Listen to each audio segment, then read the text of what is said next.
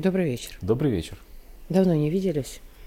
Слушай, что-что, а никак не могла подумать, что вдруг Аргентина займет места во всех телеграм-каналах, во всех западных СМИ и везде выйдет прям как Африка с Пригожин. Вот когда в свое время вроде в Африке было все тихо, спокойно, но тут появился Пригожин, и дальше это взорвало мир. Тогда не было столь проникновения интернета и телеграмма особенно, но зато сейчас вот все-таки что скрыто за новым президентом Аргентины и почему все так страждут его назвать сумасшедшим?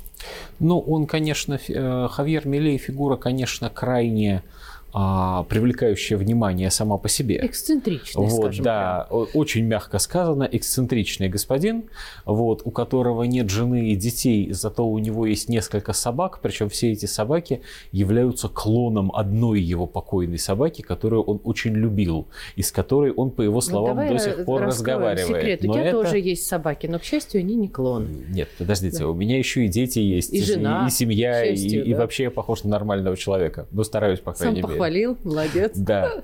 А, так вот, этот самый Милей, он, конечно, одна из самых эксцентричных фигур мировой политики вообще. Но наше внимание он должен привлекать не поэтому. Не потому, что он умеет скакать по сцене, размахивая руками. И даже не потому, что в ходе своей предвыборной кампании он выходил на эту сцену с флагами Украины и Израиля. А потому, что Хавьер Милей – это контрудар американской нынешней администрации, Демократической партии США, контрудар именно по России и Китаю.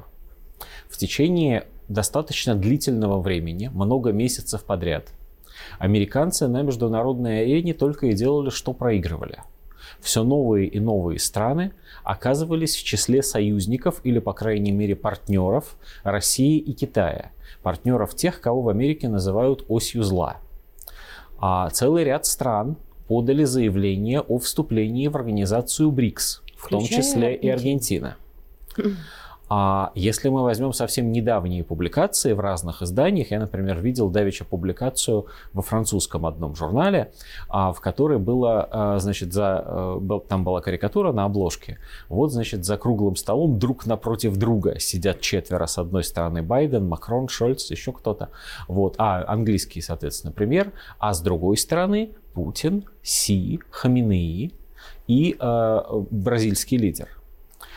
Американцы, конечно, не та политическая сила, которая готова постоянно проигрывать. Вот, американцы долго думали и долго старались, и нанесли удар, как им кажется, с фланга или даже с тыла, потому что, они, потому что Хавьер Милей, он шел на выборы, если отбросить даже наиболее экзотические его высказывания, он шел на выборы с тем, чтобы Аргентина больше не была союзницей Бразилии. А Бразилия, как мы понимаем, это одна из ключевых стран БРИКС. И одна из ключевых стран, несогласие с которой сейчас очень бьет, больно бьет по США. Соответственно, то, что происходит в Аргентине, это не просто «Аргентина, ты одурела». Это не просто натурный эксперимент на живых людях, что будет, если президентом большой страны становится настоящий анархокапиталист, настоящий либертарианец. Это скорее эксперимент на тему «возможно ли отозвать назад заявление о вступлении в БРИКС?», «возможно ли сделать Аргентину последователем врагом Бразилии? Возможно ли для большого государства, очень важного для мировой экономики, отказаться от собственной валюты с тем, чтобы ее валютой этой ну, страны стал американский доллар? Конечно. Скажи мне, пожалуйста, то есть все выборы, по большому счету, это не выборы? Если ты спрашиваешь, были ли подтасованы выборы да. в Аргентине, то я, конечно, знать этого достоверно не могу. Я могу осторожно предположить, что у американцев и у э, наиболее, ну скажем так, неприятных правых кругов в Аргентине были очень значительные возможности для манипуляции голосованием. Эти возможности основывались на нескольких факторах. Но прежде всего они основывались, конечно, на слабости нынешнего аргентинского правительства.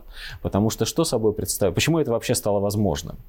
Почему вообще приход к власти такого персонажа был возможен хотя бы теоретически? Люди-то потому что, что в Аргентине, потому что в Аргентине инфляция по одним э, данным сто двадцать процентов годовых, по другим уже сто сорок шесть процентов годовых. Все понимаю. Объясни мне одну, один момент. Вот почему Украина, Аргентина и так далее, когда у них все плохо, выбирают еще хуже?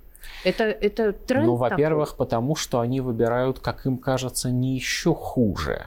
Они э, выбирают нечто, какую-то такую фигуру, которая, как им кажется, э, принципиально не похожа на то, что было у власти раньше. Ты, кстати, совершенно правильно вспомнила Украину. Действительно, сейчас Милей этого уподобляют Трампу, говорят о том, что вот им восхищается Илон Маск. Это все, как говорила одна моя знакомая, вытребеньки по-польски.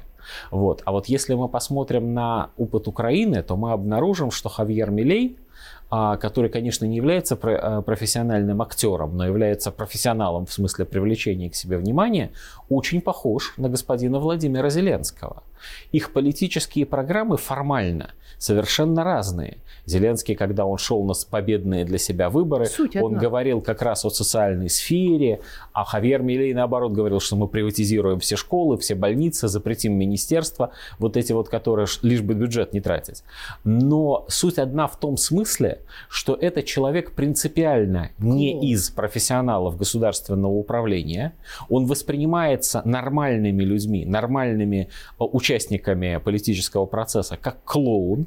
И при этом он отвечает каким-то вот глубинным устремлениям а, разочарованных, испуганных, не понимающих, куда дальше бежать людей, которым кажется, ну хоть что-то нужно изменить. Хоть как-то этих, значит, которые у власти ущучить. Я больше тебе скажу. Нет, просто это, это очень похоже. Извини, секунду, это подтверждает именно то, что в очередной раз Америка туда запустила все свои пальцы, потому что они всегда играют а, по одним и тем же уже давно правилам. Я не считаю себя крупным специалистом по Латинской Америке, но я должен сказать, даже из самых общих соображений, что Америка никогда не переставала считать всю Латинскую Америку своим задним двором. И каждый раз, когда в какой-либо из стран Латинской Америки, в Бразилии, в Аргентине, а там, я не знаю, в Никарагуа, например, в Венесуэле, появляется а, лидер или лидеры или партия, которая последовательно движется в сторону эмансипации от Соединенных Штатов Америки, Соединенные Штаты Америки принимают меры. Но, собственно, уже на памяти моего поколения самое такое громкое в этом смысле дело, это становление в Чили Пиночета. Потому что почему, собственно, Пиночет, вернее, почему президент Альенде не нравился американцам? Не только же потому, что он был там довольно мягкий, надо отметить, социалист. Вот, а по латиноамериканским меркам так вообще умеренно из умеренно. Абсолютно. Вот, а потому что он вел дело к эмансипации от США и к союзу напротив с врагами США, с Советским Союзом. Ровно так же сегодня американцы пытаются в Латинской Америке избавиться от любого лидера, который ведет дело к союзу с Россией, с Китаем и, соответственно, к отрыву этого а, континента от США. Тут даже а, можно сказать, что американцы не просто там мирового господства добиваются, они всегда его добиваются. Тут речь идет о том, что даже если взять так называемую доктрину Монро, которая гласила в свое время, что американцы не должны выходить за пределы, политически выходить за пределы своего континента, но и доктрина Монро предписывала им, насколько возможно, контролировать ситуацию в Латинской Америке, в Южной Америке. Вот они этим и занимаются. А сейчас, если мы посмотрим на это дело, ну вот на секундочку отвлекшись, Милей, он а, ужасно а, такой аттрактивный персонаж. На него посмотришь, глаз не оторвать с его бакенбардами, с его жестикуляцией, с его дикими криками. Очень хочется его обсуждать. Но если отвлечься от него лично и посмотреть на ботинка ситуацию чуть-чуть, это вот, тот был лысый. Вот. А если отвлечься от ситуации, посмотреть на нее с некоторого отдаления, то мы обнаружим что? Мы обнаружим, что американцы боятся, по сути, двух вещей. Они боятся, с одной стороны, и пишут об этом, Wall Street, Wall Street Journal, Washington Post, Bloomberg и так далее. Они очень боятся, что так называемый глобальный юг начнет понимать аргументы России о причинах боевых действий на Украине. Это уже происходит.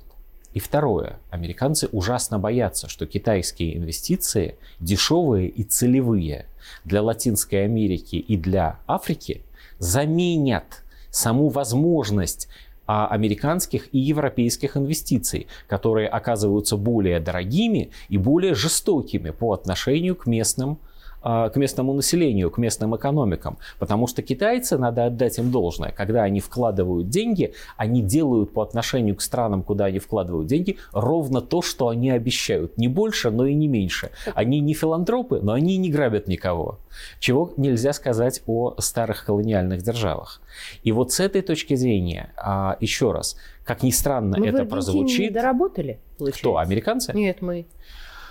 Чтобы я не думаю, эту правду. Ну, я не думаю, честно говоря, что у, у России в последние годы была такая уж огромная возможность воздействовать на Аргентину. Но это же ведь мы, тоже мы наш очень просчет. Старались. Да, в какой-то степени это просчеты. Сегодня вот такой, например, блестящий профессионал, как Тимур Шафир, вот, секретарь Союза журналистов России и международник, он очень хорошо написал о том, что, к сожалению, и посольство наше в Аргентине явным образом не доработало, вот, и не было попытки воздействовать на эту ситуацию. И заявление посольства после выборов, мягко говоря, беззубое о том, что мы надеемся, что все-таки вступят в БРИКС, а надеяться-то не на что уже по сути. Это все так.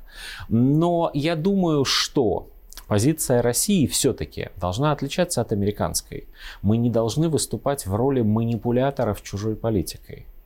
Вот. Мы должны выступать в роли людей, которые совершенно искренне соотносят свои интересы с чужими интересами. Выступать в роли людей, которые понимают ту же Аргентину. Цивилизация, которая при этом да, не претендует но мы, но на наша свою... цивилизация и латиноамериканская цивилизация – это все-таки две разные вещи. Мы на, скорее на их независимости, в том числе и от себя, настаиваем, нежели на их зависимости. Услышат? Со временем – да. Пока мы получили удар. Спасибо.